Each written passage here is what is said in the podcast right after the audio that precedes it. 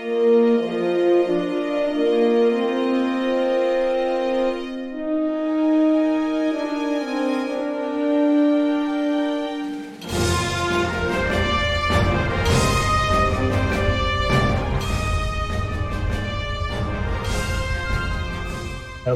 everybody. So glad to continue the conversation with you this week. Again, we have another exciting guest, which I'm sure everybody who's watching this knows, or if you're new to Star Trek Adventures, you're going to end up knowing eventually. Um, we're going to gush a lot today because we're really happy to have our guest. Before we go there, I'm Michael Dismuke. I'm a freelance uh, writer for Star Trek Adventures and, of course, a blogger on Continuing Missions, which is the number one fan site for Star Trek Adventures RPG. And let me introduce our fantastic co host, Jim Johnson. Hey, everybody. Jim Johnson. I am the project manager and line editor for the Star Trek Adventures RPG, published by Modiphius Entertainment. And I'm super excited to be here tonight. I want to introduce our guest, BC Holmes. Please introduce yourself. Sure. I'm BC Holmes. I'm currently the maintainer of the Star Trek Adventures character creator application. And I don't have numbers to back this up, but maybe I'm the number two fan site for Star Trek Adventures. I don't know. you might be actually, if we're going to get technical, you might actually be the number one. I, I don't think, think so. I think people reference your site way more than continue. Oh no, you guys, you're big. I don't know. I see a lot of the pass throughs. See, I see the pass through numbers. Plus, I think people bookmark you and go past us. So, so, for those of you who don't know what we're talking about, and if you're on visual right now, I'm just going to go ahead and share screen so that you can go ahead and see what we're talking about. And I'm going to go ahead and gush for a moment. May I, BC? Sure. okay. So so when this came out, most of you who are watching this know continuing missions where we post anything and everything from fans and creators about Star Trek adventures. But we're going to talk today about how BC developed this, what inspired BC to do this, um, and pushing buttons. I mean, I could push buttons on this all day. We even had an entire episode, session zero, with Scott Pearson, who's of course the huge editor for Simon and Schuster Star Trek books and for Modiphius, um, who created a character using this system. But the fact that BC designed it with the LCARS interface that you can press through and it incorporates everything so far, I think almost everything Modiphius has published in order to help you create your character, your starship, or even your space sector. So we're going to get into this today. Uh, Jim, did you want to add anything before we start interviewing and getting into the mind of BC? Um, yeah, I mean, I don't know that we want to go into a whole lot of detail, but I want to make sure that we just shout out uh, uh, Christopher Lundberg, who was the first uh, person who got who created the the tool initially and then just through a, a circle or not circle but just through uh, you know life had to hand it off to someone else look for someone else for a while and i believe that if i remember the history right uh, bc picked it up and, and, moved on from there but i just want to make sure that we acknowledge that uh, christopher was the first one who actually uh, was the fan who, who put the initial uh, the initial ah. thing together um, I, I, want to give credit to all the fans where fan, you know credit is due and uh, so I know we're standing on on Christopher's shoulders. And you know, BC of course has taken a, a light year, you know, ahead of where it was as you do. Um, but uh, you know, props to Christopher for getting it kicked off. Okay, BC, tell us that story. I don't want to miss anybody, yeah. so go ahead, tell us that. Yeah, story. so um, I think it was probably somewhere around 2018 or 2019. Uh, Christopher came out with the first version of the Star Trek uh, character creator, um, and I, I, I I do think that Christopher is responsible for being for it being a first class tool. Like I think he really laid excellent bones down there. I think that you know the majority of the features that are in the system, you know, I've poked and prodded and touched, et cetera, but the the basics of it, you know, really go back to the work that he laid down. Um, and then at some point in 2020, uh, Christopher was posting on the Modiphius forums and said that you know because life had changed, etc., uh, he had to pass it off to somebody else. And uh, there had been a handful of people um, who who responded and said, you know, I I have the skills, I would be willing to help out, you know, etc. Um, and I think it was Mr. X forum uh, Modiphius forum user Mr. X, who was the first person on the forum to say, "Well, why don't you open source this? Like, put it into a public repository, and then anyone can contribute to it." And and and surprisingly, very quickly, Christopher did do that. Um, it became put into a code repository that, that we techies talk about, uh, one called GitHub, um, and then it took a period of time before anybody really tried to touch it. So I went in and looked at it a couple of times, and and the big uh, problem for me was that he had developed it using some Windows specific tools, and I just don't have a Windows machine anymore. And so that became a thing that you know prevented me from touching it. But a period of about nine months happened between the time where he first put his code in an open place, and I first, you know, made a revision to the chip code that I could actually send to him. And so I think that if I look back in the history, there's something like March, late March of 2021 is the first time I sent him code and I said, hey, you know, here's a change I, I think would make, uh, would be interesting. Um, but by that point, Christopher had really run out of time to, to, to contribute to it. And so I was making a bunch of changes relating to the Klingon book, which uh, had come out quite a bit earlier than than that, and which you know people were really clamoring for support. Um, but I kept contributing this stuff throughout March and June and July, and it wasn't really going anywhere because Christopher just didn't have the time to do anything with those changes that I was giving him. Um, so finally, we got to about September of 2021, uh, at that point, um, people had been cl- clamoring for so long for the ability to create Klingon characters from the Klingon book. I just said, okay, let's create an let's let's load up my own version of this at the uh, at the sta.bcholmes.org site, and so that's how that version of the code came into existence. And Got and it. I I didn't I don't ever want to try to usurp Christopher's contributions to that. So I, am always very careful to describe myself as the current maintainer. Christopher nice. was the creator of it, and he did so many incredible things for it. Um, yeah, well, it's a labor of love too. I, you know, I'm going to exactly. appreciate. I'm going to echo that because many people don't know, but continuing mission started with Colin Wilson, who actually did mm. Marvel plot points. Actually, uh, excuse me, Mark Meredith, who did Marvel plot points, who I worked with him on his site, Labor of Love, and then when Star Trek Adventures started, a few of us like Colin Wilson and Tony Pye took it in. And then now people all, will always say, oh, Michael's continuing missions. Like, no, I'm one of the collaborators. I may be a little bit more prolific, but I definitely didn't have the tech know-how to ever set up anything like this. I just know how to post a blog. You know? I feel you, BC. That's all you really need. right. So let's talk a little bit about you, though. I want to get to know you and your Star Trek history. Tell us sure. when you first fell in love with Star Trek. Sure. So um, I'm I'm really old, uh, and I was born when the first season of Star Trek, the original series, started to air. So um, when I was a kid, like it it was constantly on reruns. Um, you know, it was either that or Lost in Space, and you know I have my preferences about which of those two I, I like the most. Um, uh, and uh, we were talking before the show began about how I grew up in a small city and on the border between uh, Canada and the U.S. And one of the one of the few TV stations that we got there was a was TV 50 from Detroit, and they regularly had Star Trek as in their rerun cycle. And so I would constantly like come home from school and I'd watch Star Trek and I'd love it, etc.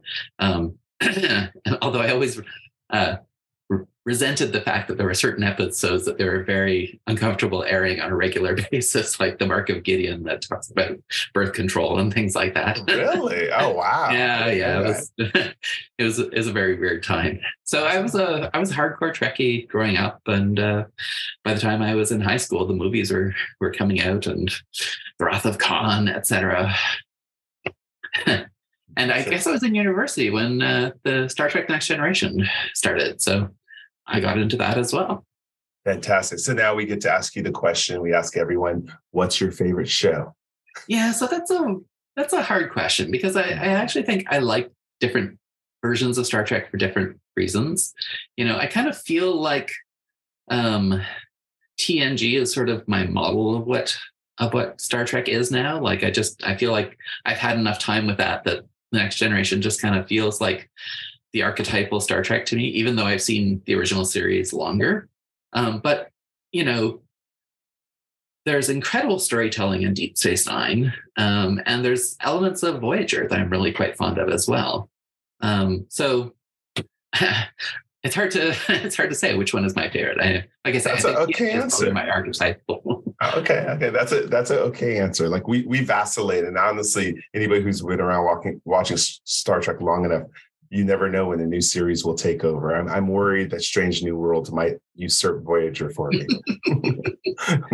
I'm So- panicking. but that's not a bad thing. I mean, it's it's it's uh, it's a different series for different reasons and different times, and uh, Yeah. you know, it, it may it may become your favorite, but it's it's still so early, right? It's only ten episodes, and Voyager's been around for 179 episodes, something like that. So I think uh, you can you can love them all differently. It's okay.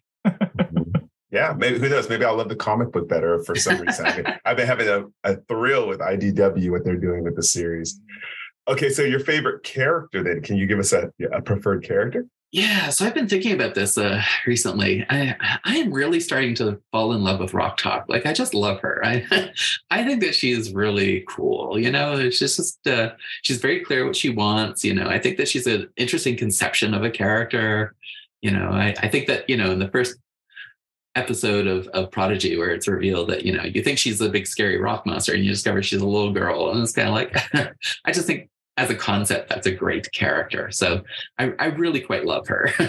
I agree. I think you get the first uh, uh continuing con- or the second continuing conversations no prize because you picked a animated character as your favorite character. I don't think we had that before, Jim. Have we? Um, no, I don't think so. I think I, I was trying to think if anybody had picked the character on Lower Decks, um, and I don't think anyone has. And then, um, so no, I think this is the first time for Prodigy. Um, I, I do like Rok-Tahk too. In fact, I, I've just been watching some of the recent episodes and and rewatching them, and uh, I my I just like the empathy I have for her because like she had that whole episode where she was completely by herself for like who knows how long of a time to where she taught herself all this science stuff, right? It's like, oh my gosh, eh, like I, I try to imagine my seven year old doing that all by himself for you know decades or whatever. It's like, God, that's that's so lonely. It's so sad. And, I mean, it's great that you know she she learned things and and moved on, but it's like, oh man, just that. And, and of course, it, the format of the show won't really allow us to go back and really examine that. Like I know if, that, if Rok-Tahk was a character on like Discovery, you know, we'd have several episodes where they would dive deep into that with the counselor and all that stuff, and we're just not getting the opportunity. But what a great opportunity to uh, to get into child like child psychology and like, okay, how did that in, impact her? Like, you know, because they kind of, uh, you know, admittedly, as much as I love the show, they kind of gloss over it to some extent. It's like, okay, here's where she was, here where she, here's where she is. She had that traumatic moment, and we're moving on. And it's like, oh, come on, let's let's get into that that stuff, you know. But uh, that's what we would do in an RPG, right? If, if Rok-Tahk was a player character, we would spend session after session after session on that. No dice Yeah. rolling, just getting into the character, you know, um, RPG elements of it. But uh, no, that's awesome that uh, Rok-Tahk is is the first uh, prodigy, as far as I know, um, on the on the show. So uh, check that box. You you make me want a Rok-Tahk plush doll to hug. And Oh, it, has to be, it has to be half my body size just to hold. That Right. would be great. Someone better be making one of those. no doubt. Cool. Very good. It's so nice to hear that, um, BC, get your background. Whenever anybody talks about their favorite show or shows or favorite character, you learn a little bit about them, which is why we ask that to everybody. Now, now getting into the thick of it, you know, today I'm, I think this is a comparison. Today, just so you all know, I got in the mail this. I had ordered this. It's in practically primo condition. It was Very nice. made the same year I was. It was made the same year I was born, 1975, which has made me feel really interesting. I don't know. They didn't make me feel bad or good, just interesting. Um, and I, the reason why I think this is a great day that this arrived is because everyone I talked to about this book, it changed. Those who read it, um, Aaron Pollyea is one of our science experts on the on the uh, show, or whether it's Dayton Ward, who actually referred to it the other day when we did our last interview with them. Um, technology and this, these kind of things make role playing so much fun.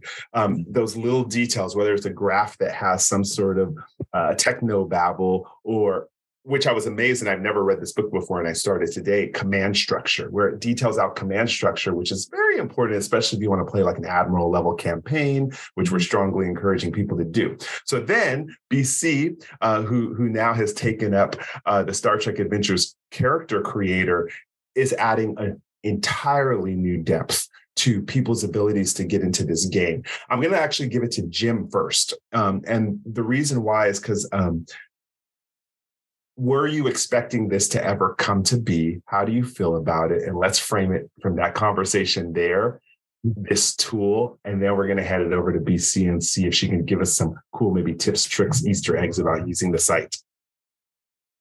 Okay, boy, that's a lot. Um, I, I want to say I, I, can't remember when Christopher started putting that app together because I mean it's been so long now. The game's been out for six and a half, seven years. I feel like the, the character app has always been there in some format. Um, it, it's hard for me to remember the, the, way back to 2017 when we launched the game. I, I, I swear I thought for sure we had the builder already in some format, like in, whether it was whether it was in a basic format or a, a beta format or something like that. I honestly don't remember at this point. I, I, would, I mean, I'd have to find like the Google Wayback Machine or something just to see if I can find an early version of it, or dig through my my Modiphius emails because, like, of course, I started on the line as just a writer, and I wasn't as focused on the on the on the you know the social media swirl around the game. Although I was certainly starting to get plugged in because, like, you know, continuing mission was already there, and there was a subreddit, and there was some conversation happening online already. You know, and plus we had Shield of Tomorrow uh, doing the buzz. But I, I want to say, uh, Michael, I thought, um, I thought Eric mentioned that they used the character builder to build their characters, but maybe not. Maybe I, I don't think it could have possibly been in create in in, in format during the playtest. It had to have come after the playtest, I think. We didn't. I honestly don't remember. Yeah, we didn't add it in continuing missions until I'm thinking a couple of years after we asked permission yeah. to add it to hmm, okay. the site. Right, BC? Do you recall any of that? Um, I don't remember when it was added, but uh, one detail that stands out in my mind is uh, I happen to know that two nights ago, I was playing in one of my regular Star Trek games, um, and the GM mentioned to us afterwards that that was actually the fourth anniversary of our, our campaign. So the 4th mm-hmm. anniversary of our session zero. And I remember in our session zero, we actually created the characters using the, the original version of the character creator. Wow. Um, so it's it has been there at, for at least four years. 2018 that sounds about right and that's probably when we would have got it up on on on the site. Um well i mean 28 2018 that would have been you know shortly after the game launched right? Mm-hmm. we, we mm-hmm. came out in september 17 and then the, the then the then that hit in 18 that makes sense. Um but then you know to the other part of your question michael like what do i think about it? Mm-hmm. I, I i can't think highly enough of it. You know the fact that christopher made this incredible thing just out of the love of the game and out of the love of star trek and and was able to make it so robust right? Even even you know as we had you know only a handful of supplements out and then he dutifully uh, uh, updated it every time a new supplement came out with all the new uh, the new species and whatnot that we brought into it. Um, and then and then of course bc took it to the next level and added so much more stuff like the klingons and the ships and just everything else that all the enhancements that you made especially the little stuff that we probably don't even notice because like I know how programmers work, and like you're always tinkering with it, and you're always refining that code on the back end, and like you're making a lot of adjustments and modifications to it that you know completely goes over everybody's head, but you're doing it because you love it, and uh, and I don't think there are enough thank yous out there. I mean, speaking as a project manager, first of all, like that tool is next to next to continuing mission. That tool is is so essential um you know because I like i think back to uh you know d&d when 3 point so 3.0 or 3.5, it came came with that CD in the book, the character builder. Like that was such an important application for that game. Like it, to the point where like I didn't, I don't think my group could have played that game if we didn't have some sort of digital tool helping us figure out all the feats and all the math and all, just all the stuff that was involved. And then uh, you know, fourth edition had a, another character builder, and then of course now we've got D and D. Um, I don't know what it's called, Beyond or something. That whole online thing.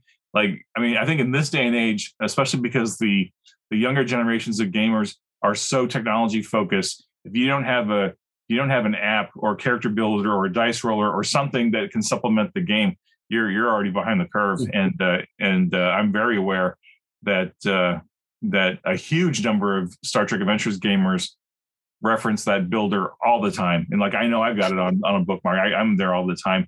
And like literally every single conversation I see, whether it's the Facebook group or the subreddit or Discord, or um, I mean, all of them, right? Just all of the forms, everything else. Everybody's talking about it, and there's always a constant reference to it uh, because so many new fans come into the game and say, "Okay, how do I get started in this game?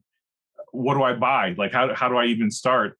And uh, you know, I'm not shy about it. I'll say, "Look, you can buy you know the starter set, or you can buy the core book or whatever. But uh, if you want to get into the game, get the quick start, and then log into the character app because it's free.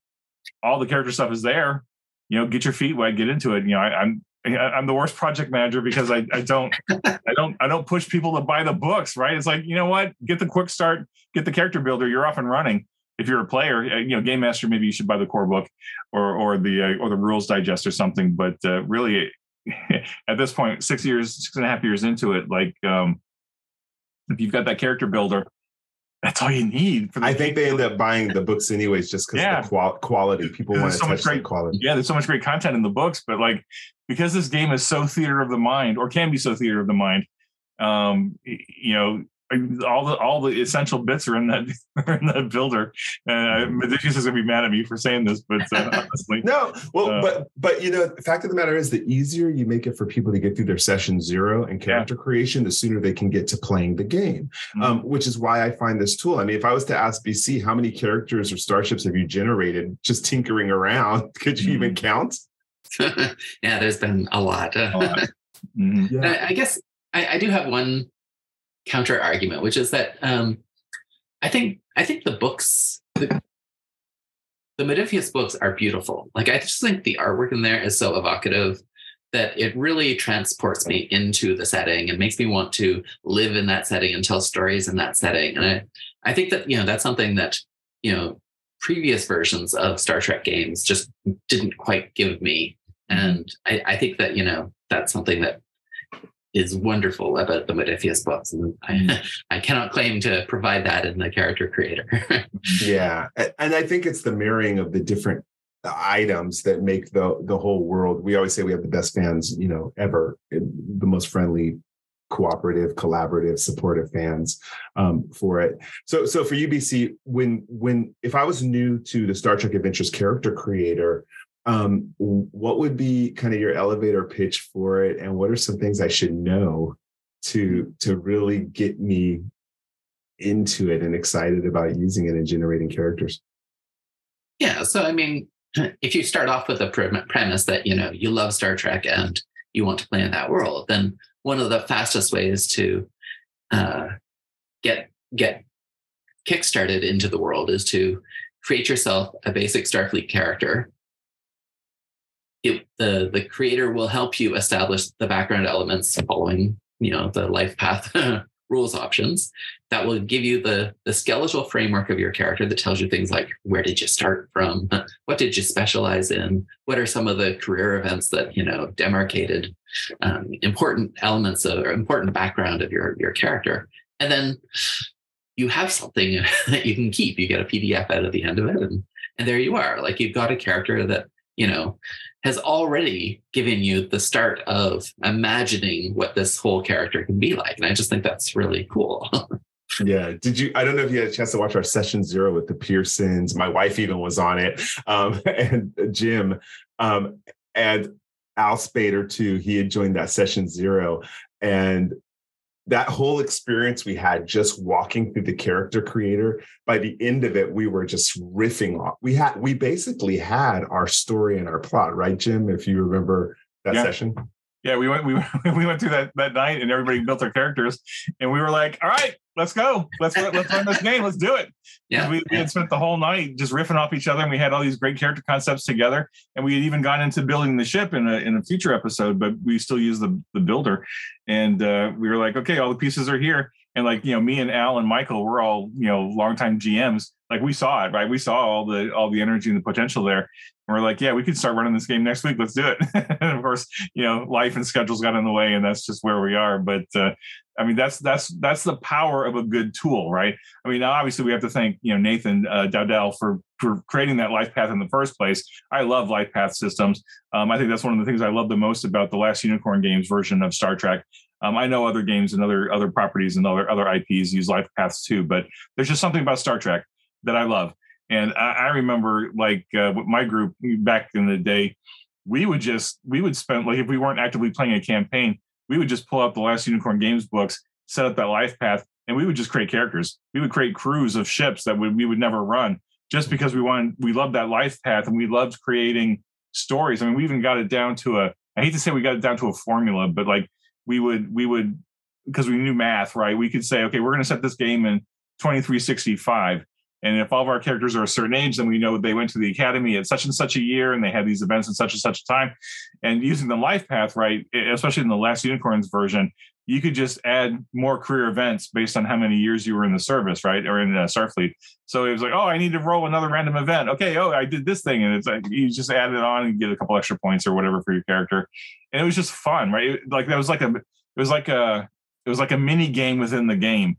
Uh, even if we weren't going to actually run the show or run an episode or the, or the game or something, we still got to play characters and like have that little moment of creative Star Trekness that we were doing, and uh, that's translated directly into this into this app uh, because uh, I like I know I've had a couple groups. Uh, just we were like, oh, what kind of game should we run? Oh, let's run an original series game. Okay, let's make characters. Okay, we so we made this whole crew of characters, and we you know we didn't end up running the game, but we still got to do that that creative experience. So uh, you know, I, I, know a lot of folks complain about um, not being able to find players or not being able to find game masters, but they get some joy out of just using the builder to create characters and then just imagining what they could do with it. So it's, it's really interesting.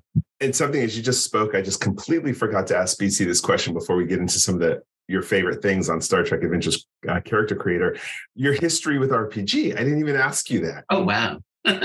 yeah. So uh, I think that uh, I first started playing Dungeons and Dragons in the early 80s. You know, that was in the, you know, satanic panic days, the, the years of the satanic panic. Um, and then uh, got into uh, Traveller and Villains and Vigilantes. But uh, I, I started playing uh, FASA Star Trek very early on and uh, played that a lot. um, and really, that's the version of uh, the of a Star Trek game that I played prior to Star Trek Adventures the most. You know, I, I, did not get as much into the Decipher of the Last Unicorn Games versions of, of of them. I was a FASA player for a good long time, but now I'm firmly in the STA camp.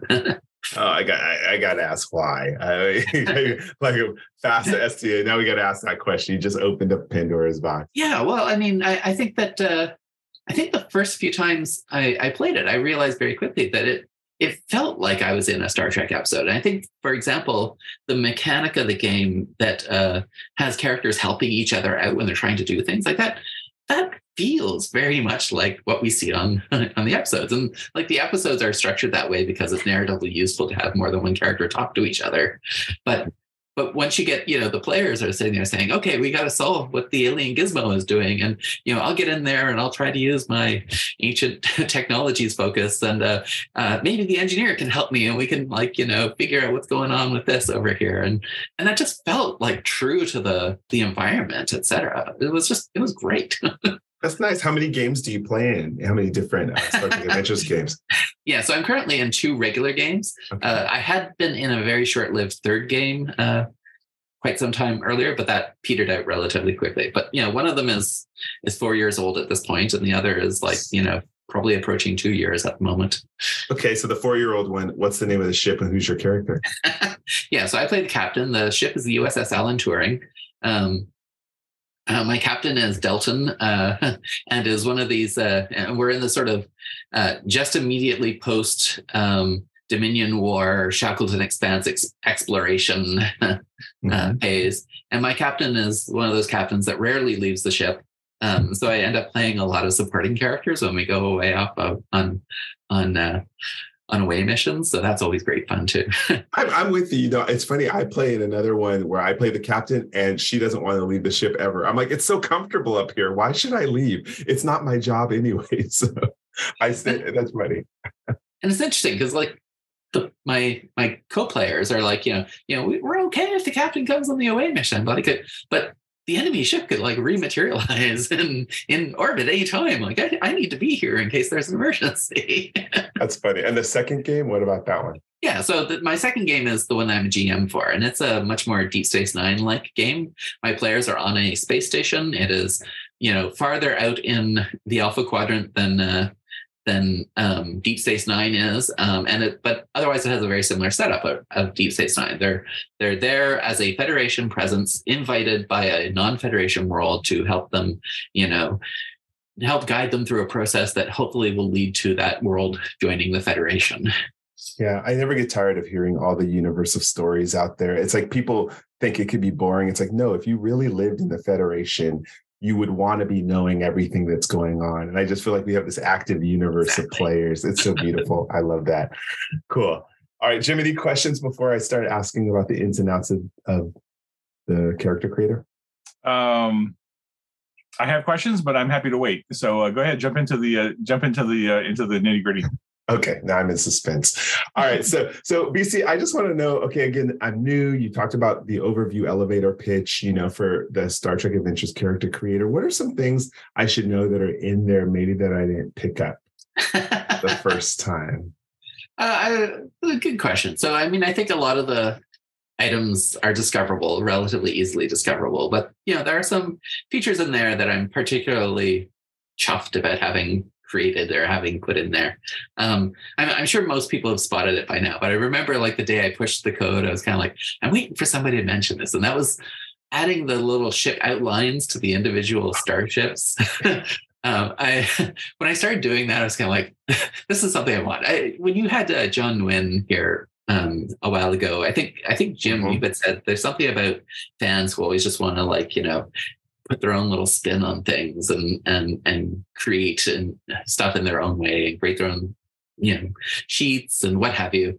Um, and like I related to that because like that's totally how I approach building stuff on the character creator. I'm kind of like, this is what I wanted.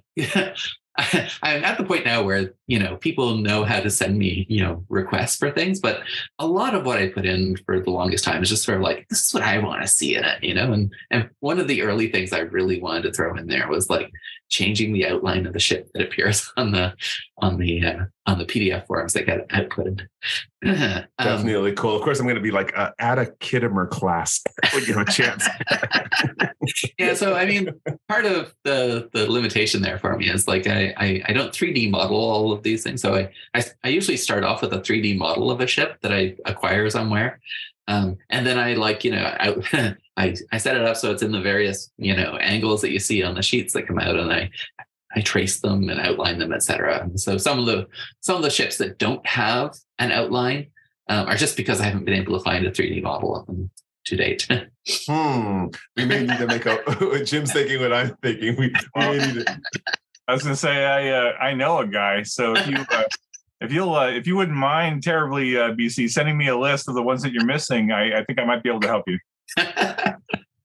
I suspect I know who you're thinking about at the moment. you know, what's funny though, what we're discovering, BC, and especially in the last six months that we've been interviewing people, I don't care who it is or what they're doing in the Star Trek universe. If they're into Star Trek adventures, they're just so collaborative. It blows my mind. Even Dayton Ward, I'm going to tell a quick uh, Dayton Ward story real quick. When we interviewed him, I think that was in last, it, will be a couple weeks by the time this airs show he had found out that someone had taken his novel agents of influence and reverse engineered it engineered it into a sta module.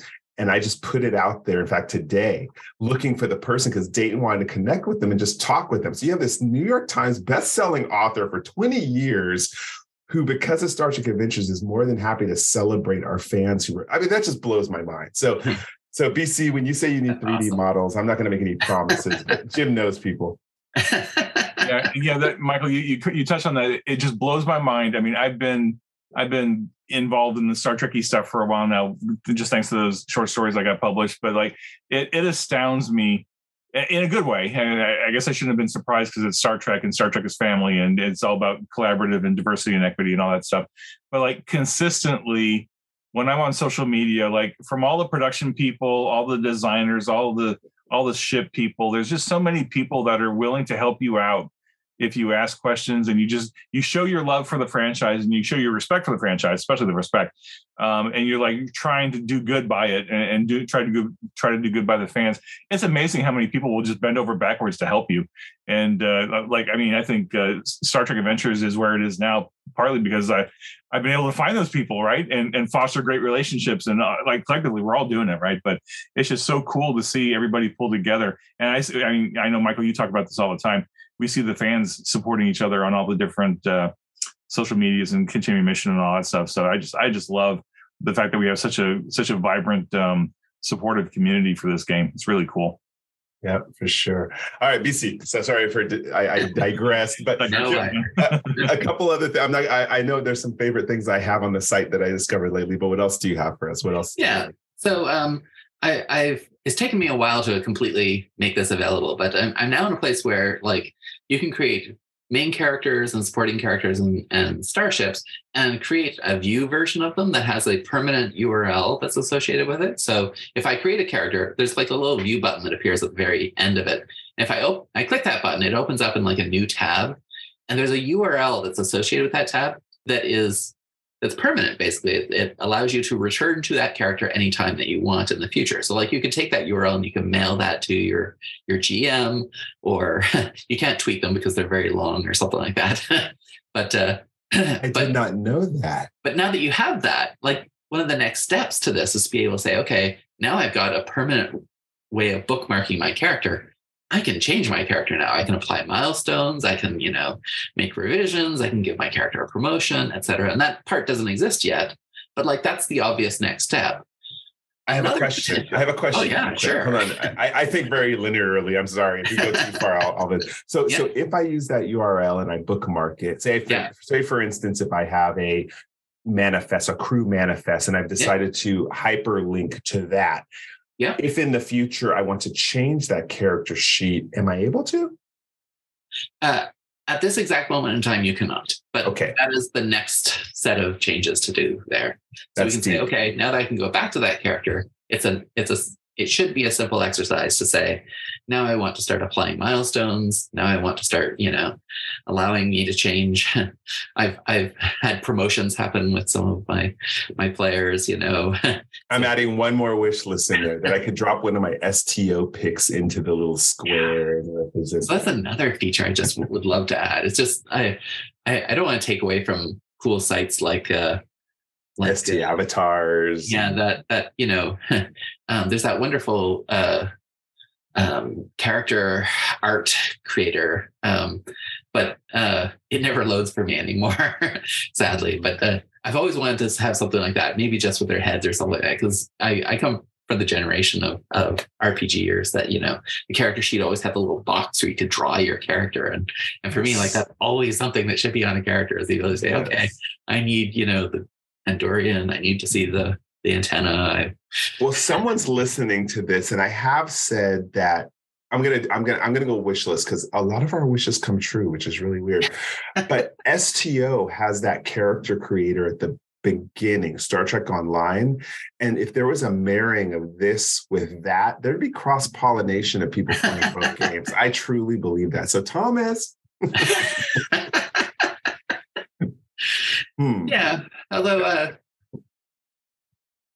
the only downside I would say to that is like um, STO is wonderful, um, but doesn't always let you create all of the types of uh, races that people might want to have. You know, um, so I, I can easily see people wanting, I want to be this obscure race from this one episode, etc. The species, yeah. I think they, yeah, I've seen some people do some interesting modifications for the species to get them tweaked. Yeah. But but you never know. It'll go. It, it's something that you know, we're all used to something better than nothing if we've been playing our exactly before there were even computers involved. So that's true. Okay, cool. That's good. Anything else? Um, that, that's cool. I'm gonna remember that one because I'll be playing with that tonight.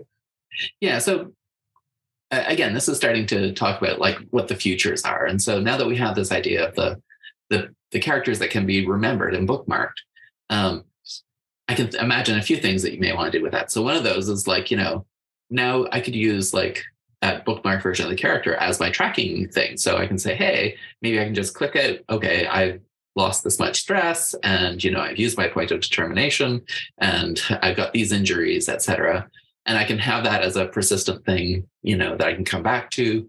For you know, if I if if I'm playing one night and then we have to stop and we have to pick it up the next night, I can remember this is what my what state my character was in, etc.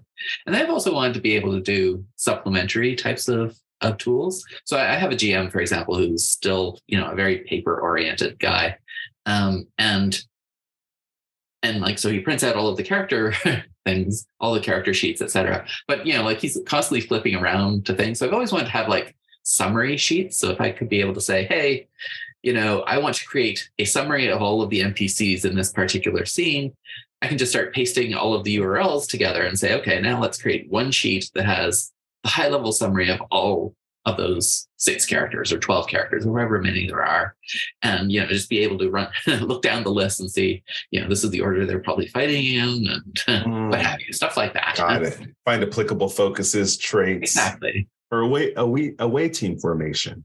Exactly. You'll have to call that first officer duty roster or something. yeah. That's what it sounds like. Very cool.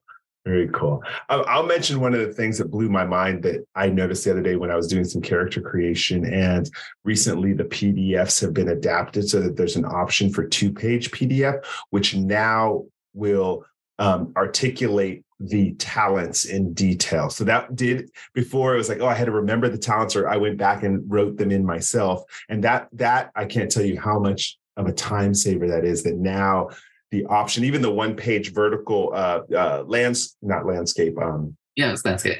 Oh, yes, landscape. The one now you have the one page landscape option with the talents listed. That is mind blowing. That must have happened just over the last couple months, right? I'm figuring. I can't quite remember when it first happened, but yeah, it was definitely something. Again, a lot of the things that go into the app are things that you know I personally find useful, and and mm-hmm. and you know I have I have players uh, in my own campaign who like don't have a copy of the rule book and and will forget what what their talents actually do and and not necessarily remember to to bring those talents up. So having a version of the character sheet that has the talent description on it just helps them out so much, and and I really like that. It's beautiful. You're you're improving it because you're playing it. That's awesome. Exactly. that's that's the I mean that's the key, right? I mean it's it's one thing to build an app, but the fact that you're actively playing the game just makes it so much better because you're like you're you're in it. You know exactly what changes need to be made or that you want to make uh, to make the make it a better gaming experience, not just for yourself but for your fellow players and your game master. And I mean that's that's that's win win right there right? So uh, um, I'll, I'll, just add that I, have been spending, uh, admittedly, a lot of time um, using the the sector, the system generator in the tool. And uh, I, I, only just recently discovered that if you roll your cursor over the system name, a little pencil pops up so you can actually change the, the registration or the, the, the registry. Um, but what I can't find, and you know, this is not a, a tech call or anything, but I wish there was a way that I could export that that system generator generator as a PDF. I don't I don't see a, a way to do that. Uh, so I guess that's a request. If it's not, if, unless I'm missing it, I may just be missing it. Um, it's on the backlog. Okay. Utopia Planitia required a lot of effort, and I diverted. yeah, sorry. sorry I not, that. You just blew my mind. I did not know you could change the sector names. That's yeah, a isn't that awesome? Changer. It's so sweet. And systems. So if you go to an individual system, you decide you want to rename that system. Now, I also feel like there should be a pencil beside like an individual world. So rather than just be, you know, Delta 4, you can actually have one world that's called whatever. can, can I ask when you copy the clipboard, does that just copy like a PNG file or what does that do? No, it actually copies like uh, it creates a text version of all of the data for the system, the the sector, and all of the systems in the sector. Okay. So it, ends up creating a large amount of, of data. and that was basically a stopgap until I could get like the full PDF availability out there. So um, there is a little export to PDF, but at the moment it will only give you the sector and not the individual systems. And systems are usually much more interesting than the sector is.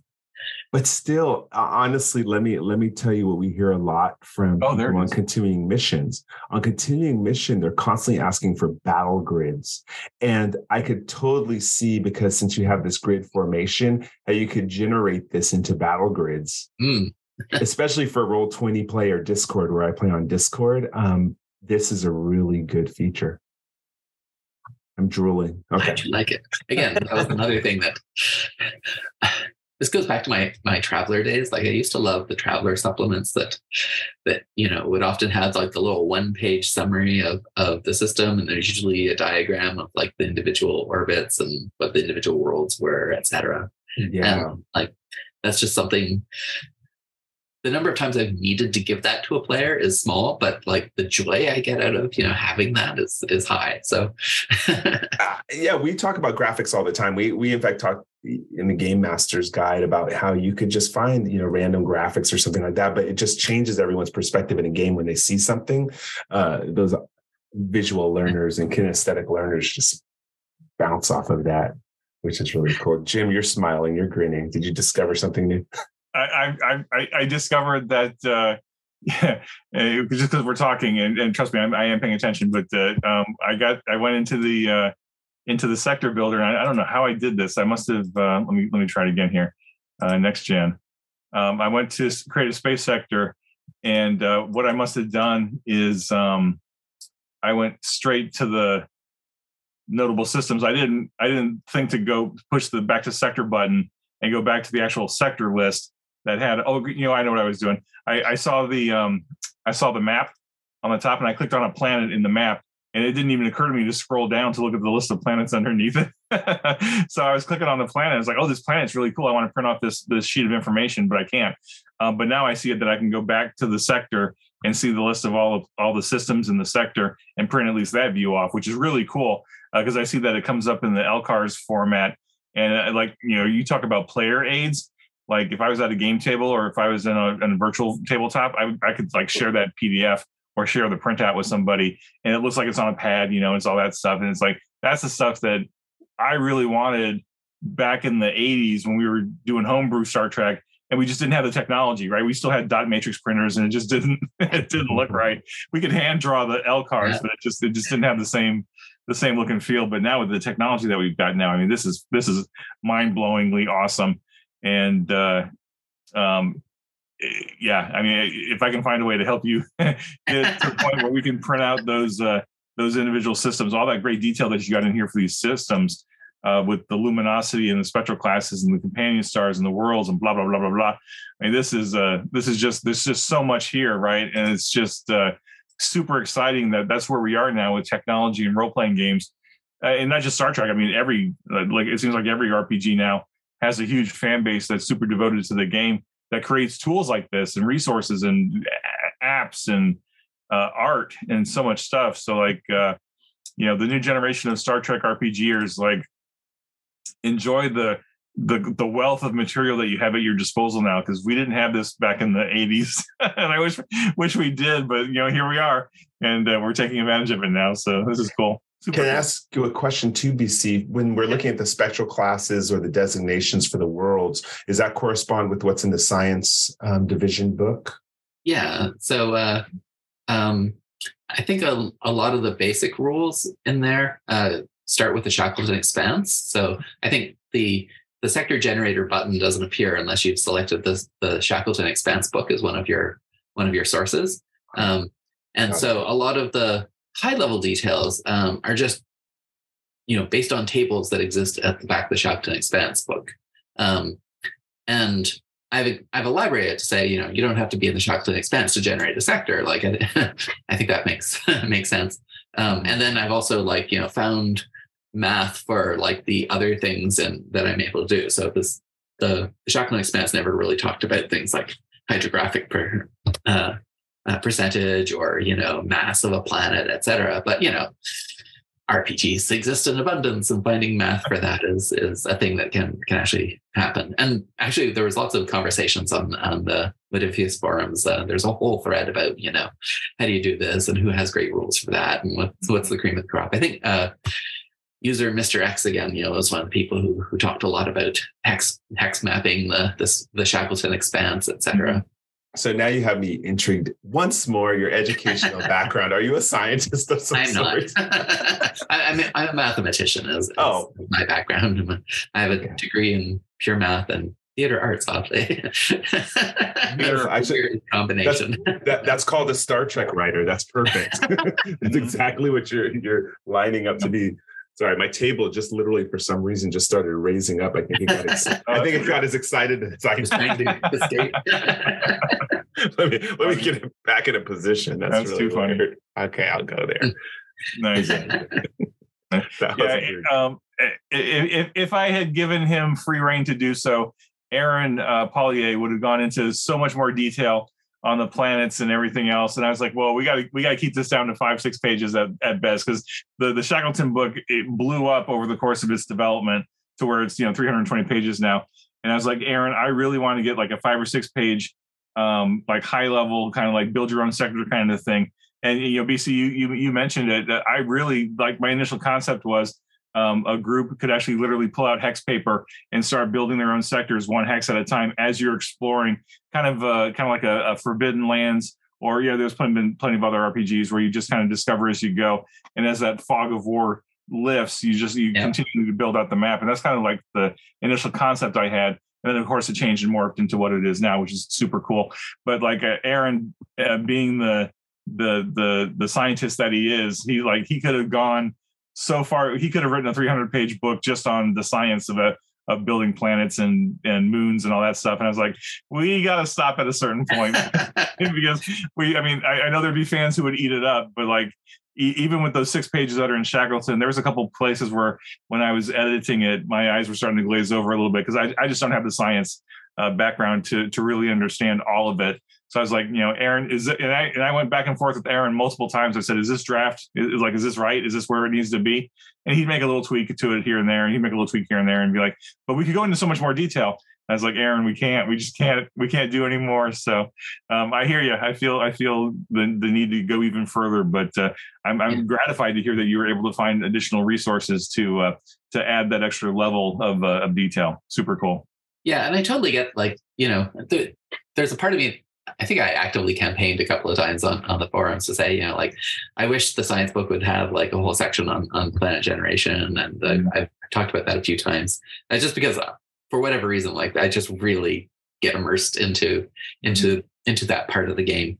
Um, but I understand the tension. Like the, the number of people who really care about that at the same level as I do is probably vanishingly small. And, and it's not going to sell books you know? Like at the end of the day you want to produce the stuff that's going to sell the books which is i guess why i i think that you know the character creator can be such a wonderful complement to uh to what's available in the books. It's like you know hey i can put in the stuff that i really care about and and and add this and hopefully it you know can be consumed in a way that that other people that, other than me find useful. Um and it doesn't you know contradict anything that's in that's available in the books. It's just you know adds a little bit more Okay, I'm understanding better why you like Star Trek Adventures because you can go there, but then you also have your theater arts background and you get to story tell and narrate, which is totally, totally interesting. That's so and cool. like to go back to that conversation we were having earlier about playing mm-hmm. the, the, the supporting characters, like that that's a thing I hadn't seen in any other game until I started playing Star Trek Adventures. But like it is something that you know my one game does in abundance because we're constantly like starting to look at well is it really a good idea to send this character into this situation like shouldn't we have a, an astrophysicist or shouldn't we have you know a whatever mm-hmm. and mm-hmm. like when we do that, like we're able to like immediately come up with a new character and infuse that character with some interesting, you know, personality quirks and and what have you. And like, I love it. You know, my theater background just adores that. That's so cool. I'm gonna just want we could go on all night about details and details. I, I got to talk about the talent section before. Um, you know, you'd have to create a character to look at the talents. Now you created a talents overview menu, which even blows my mind because it's searchable by keyword, which really makes life easy because there's so many talents now. I, I want to ask you, do you have a favorite talent? Do I have a favorite talent? Wow. Well, I mean, there are talents that are the most versatile. the cautious X are, are really versatile talents. Um, uh, but is there one that I really like? Um, some of the new ones that came out in the the player's guide were were really quite interesting. Like uh, there's the one about um, there's the there's that one talent. I can't remember the name of it, but it's like if you and other members of your team all have this one talent, then you can like generate additional momentum, etc. it's not collaboration. I just was looking at it the other day. I know, I know what you're talking about. Was it advisor? Was it the advisor one? Uh, I don't. I don't think so. Okay. I'm pretty sure advisor is something else, but uh, I, I'd have to I have to go back and look it up. Okay, I figured um, if you looked at all these talents, you probably were like, "Wow!" You read through all of them. Yeah. Well, one of so uh, when I create characters, like I create a lot of characters when I when I build when I uh, when I develop the tool, um, and uh, for whatever reasons, I've always loved the Andorians as a as a species, and so like almost all of them have the Ushaan like so that that's probably the talent I have selected the most often. Good. I never even asked you, Jim, if you had a favorite talent. Uh, I I don't. Uh, it, probably because there, there, are just so many, and um, I just love building characters with interesting quirks and personalities, and and I think the talents just tie right into that, uh, where um, you can. Like I, I know we've talked about this at length, Michael, where where you can like if you've got really cool values and really cool selection of talents and and, and focuses too like that's a whole character like that's your character right there you don't even have to it doesn't even matter what the attributes and disciplines are if you got cool focuses and cool values and and you pick some cool talents you got an awesome character right there. Um, that being said, though, there and I don't remember all the titles because there's so many talents, and and I have such a short memory. And I, and you know, the, you know, the, the, the worst horrible thing is that I'm not actively in a game right now, uh, so so I'm a little bit that tiny bit distance removed, which I know is kind of hard to believe because I'm the you know I'm steeped in Star Trek adventures every day. Um, but there was a there was a talent in the science book. Um, it, it was like uh, what what is it like bewildering bewildering conversation or something baffling like that. baffling brief baffling brief. Yeah I, I, just love the concept of that where you you get into a conversation with somebody and then you just start spouting techno babble and they're like what? And they just get confused and they just kind of walk away. And i was like oh what a great character idea uh, to just uh, to be so steeped in it and just to use that to your advantage. Yeah, no, for, honestly there's so many great talents um, that yeah. as a gamer i could see i could see creative interesting ways to use them in, in ways that the the book doesn't really write eh, or or you know dictate. Um, and I just love I love I love taking that that little spin on things like uh, you know oh here's what it says but here's what it could do because it doesn't say you can't do this and just like like like play at the edges of it and stuff. So uh, yeah, I, for those I, of I'll you on this, Michael. No, yeah, I was gonna say for those of you who are just getting the Utopia Planitia in the mail, all those talents are in here too, the ship talents too. So it's not just characters, but ships. So blowing our mind, BC, every time I open this up. I don't know how, how you keep up with with with everything. And and again, in the interest of full disclosure, like Christopher created the first version of that talents overview. Mm-hmm. Um, you know, I like things like the keyword search are, are things that I added to it because I really wanted. again, a lot of things happen because I I have a particular vested interest in something working a certain way. Ease of use.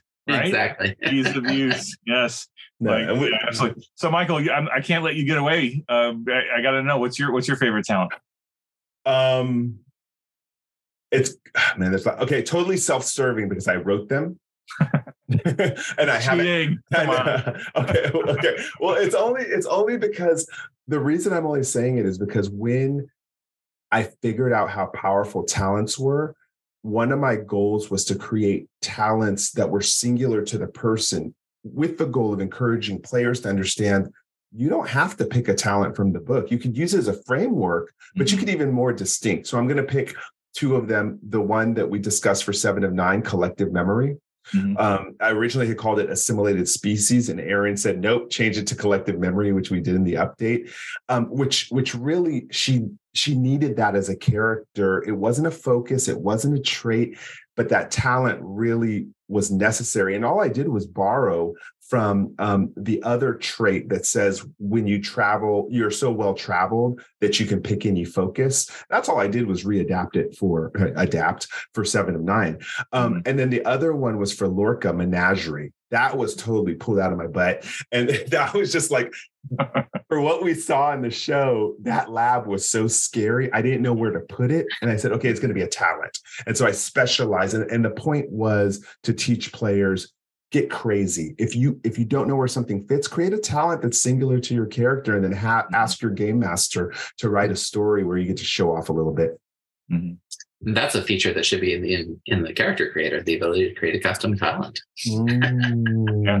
Or or even just to um, just to be able to rename the talents, like right yeah. there within the within the app, right? Uh, I think that's that's something um, I know it's in the core book, and I think a lot of fans miss that uh, that Nathan spe- specifically called out in the core book. Look, if, if this if this talent doesn't the, like the flavor text, if the if the title of the talent and the flavor text don't quite fit your character concept, change it. You know, change it. Just you know, whatever works, right? Like if uh, if Andorians have a different uh, you know approach to things, and you would call this talent something a little different, then go ahead and do it. And I think um, I, I think uh, a lot of gamers, by and large, uh, they look at the at the rule books is kind of the the not not holy, not holy writ, but like they, they don't want to deviate from that. Uh, partly because like I'm sure they want to have a common language at the table. And if I'm calling you know cautious cautious, but Michael's calling it you know Zbot, then then we start talking in the game it's like what what the hell is Zbot? oh wait, that's cautious, but my, my character calls it Zbot because of blah blah blah. And here's my whole world building element to it, which I think would be cool. But you need that common frame of language, and uh, so I, I, can see I, I, get that piece of it. But at the same time, like I really want to push gamers to be more creative.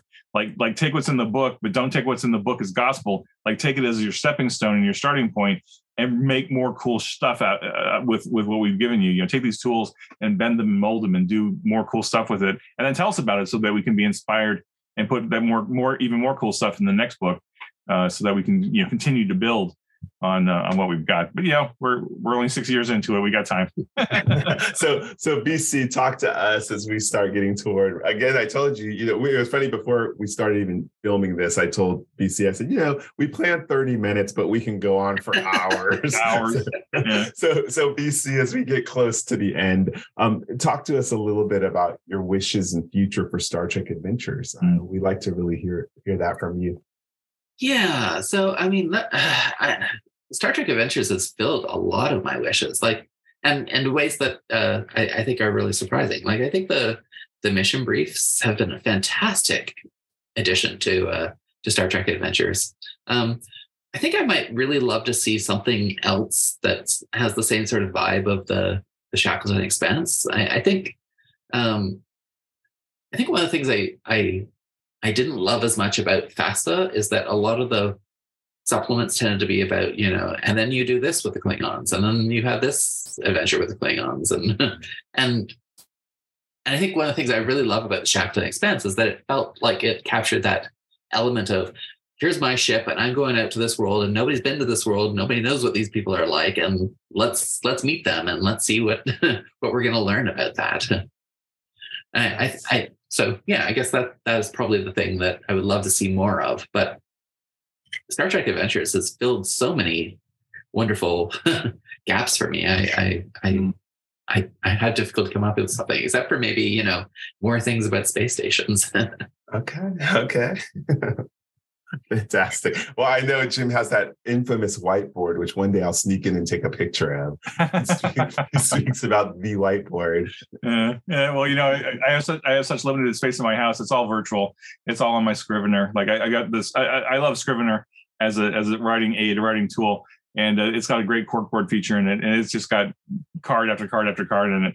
And uh, you know, I'm, I'm gratified to say that you know after six years, I've been able to check a lot of those bits off the list. But you know, as they continue to come out with new series and new episodes, like I keep finding ways to put new cars on there. And it's like a it's like a never ending stream of stuff. Like yeah, that's the advantage with the with Star Trek, right? Is we've got a 56 year old property, and there's so many comics and so many novels and so many video games. There's just so much yeah. Star Trek out there that even after six years and well over 100 products we still have barely even scratched the surface of what's possible. And i think what i've really run into lately is is the fact that like there's so much stuff i would like to do but like like uh you know financially it doesn't make sense to do a lot of this stuff. Like i would love i would love to do little pdf supplements for like all the novels but like so many of them would sell like 10 copies Right. Like, so like like creatively, I would be super gratified to have that that huge stack of, of PDFs available. But like realistically, as the as the project manager, I have to look at that stupid pro- profit and loss and uh, and spreadsheet and go, uh, I can't make it happen. I can't do it. There's not enough money. there's there's just no way to make the money work. Uh, so uh, we, we, need to hurry up and get to that uh, uh, post scarcity society where money doesn't matter. So we can just create this stuff just for the hell of it, you know, just just for the joy of it. Um, Anyway, exactly. I'm rambling, so I'll stop. Good. No, it's good. it's good. We're called continuing conversations for yeah, a reason. Good. Okay. Well, let's get our get to our gratitude. Um, I think I, will go and then BC, we're going to let you do your mm-hmm. gratitude, and we'll have. Jim close it out as we usually do. Um, and and even though I normally go brick and mortar, um, I'm going to have to say that this year so far, especially during the closing year, we've had some amazing guests who have done a lot. Um, without I'm going to say without a paycheck from from Modiphius, just as super fans to further the game, which benefits us all. Um, you know, thinking again about our conversation we had with um, Eric Campbell and uh, Eliza Perlman, uh, Eliza Perlman. I said when I say Perlman, it's Pearl. She's not. She's not Rhea Perlman. I was watching Cheers. Sorry, that's my fault. Sorry, Eliza.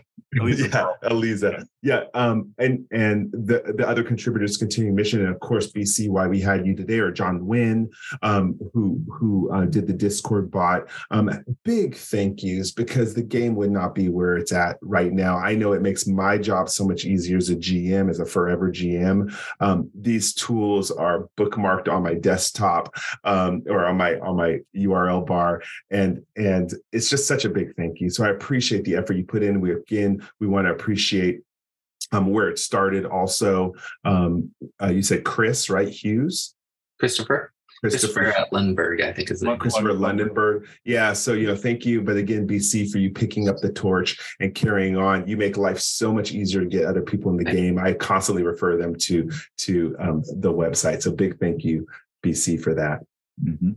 All right. BC, what about you? What's your gratitude? Yeah, sure. So, I mean, uh, in terms of people, obviously Christopher Lundberg is, is a huge uh, sort of a, a huge uh, target of my gratitude. Um, I'd also point to a whole bunch of other people who have been contributing, you know, bug reports and feature requests, etc. You know, Felderberg. I have like handle names for people, unfortunately, Takeshi, uh, Mr. X, and any anyone who's raised you know a, a bug or a feature report uh, about the the app i really appreciate them. And then in terms of uh, brick and mortar stores um, i confess i have not uh, frequented them in a few years because i haven't really bought physical books in a few years. But uh, here in toronto for many years um, there's a there's a store called Hairy Tarantula that i bought a, a large number of my rpg things from. So those would be my items. nice. I'm scared of spiders that have trouble going in there, but I'll go anyways. All right, Jim, take us out. Uh, well, I got to thank, uh, like I said earlier in the in the in the in the uh, in the show, uh, Christopher for for for creating the initial the initial build and maintaining it for at least two three years, however long however long he was able to do that, and then uh, you know endless gratitude to UBC for taking taking up the mantle and carrying it forward and and, and bringing in the new evolution, the, the, next evolution of it because you've added so much to it. Uh, for like, I, I, wish I could find the old version and the new version and just put them next to each other and say, mm-hmm. "Holy cow! Look at the changes that have happened over just uh, just a couple years now." In fact, because I think you said you picked it up in like late 2021 or you know 2020 2021 and it's only been like a year and a half or something and it's it's such a quantum leap forward. You know, certainly, that's certainly not taking anything away from what Christopher did, like we talked about earlier. But uh, just uh, it's such an amazing tool, and it's such a great gateway to help people get into the game. And uh, like you can't put a value on that, right? There's just to, to give a to give a community a tool to make it easier for them to play the game. I mean, that's that's that's gold. And uh, the fact that you have such a robust uh, network of people who are feeding you constant bug reports and enhancement requests and changes and and feedback. Like I see it on the, especially on the uh, the official forums. I think that's where it's most active. Um, weirdly, which is it's interesting how how different social media formats to, you know orient toward different types of people and the, the, the folks on the the official forums really seem to be more technically inclined than some of the other social media which is great i, I just love it like they, they found their niche and they and they loved and lived in that niche, which is great. Uh, so thanks, thanks to you, thanks to, to Christopher, and thanks to that, that whole cadre of people who are feeding you uh, uh, edit, you know, suggestions and, and bugs and all that stuff. So huge amounts of gratitude to that. Of course, gratitude to the fans in general, and uh, because it is uh, today, it's uh, December. What the heck is today? December fifth. Fifth. Um, uh, uh, within a couple of hours before we started this show, uh, we found out that uh, Kirstie Alley passed away. So uh, thanks to her for her life lived and for all the characters that she brought on, uh, including Saavik. Uh, there's certainly plenty of other characters. You know, she's on Cheers and all that other stuff. Mm-hmm. So uh, just a, a, life lived for her. Gratitude to her. And um, and yeah, I think that, that, that covers it for me. Uh, All right. For those of you who don't realize either, just so you know, myself, BC, and Jim have talked a lot online and in social media forums. So this is actually our first time all talking and meeting each other. So BC, it was yeah. so so nice to meet you finally. Awesome. Likewise. Although I feel like you guys are old friends because I see you all the time. I'm a big fan of your show. oh, I'm so grateful to hear that. Thank you. all right, great. Well, until next time, IDIC. Live long and prosper. Be safe. Be well. Take care. We'll talk to you all soon. Bye bye.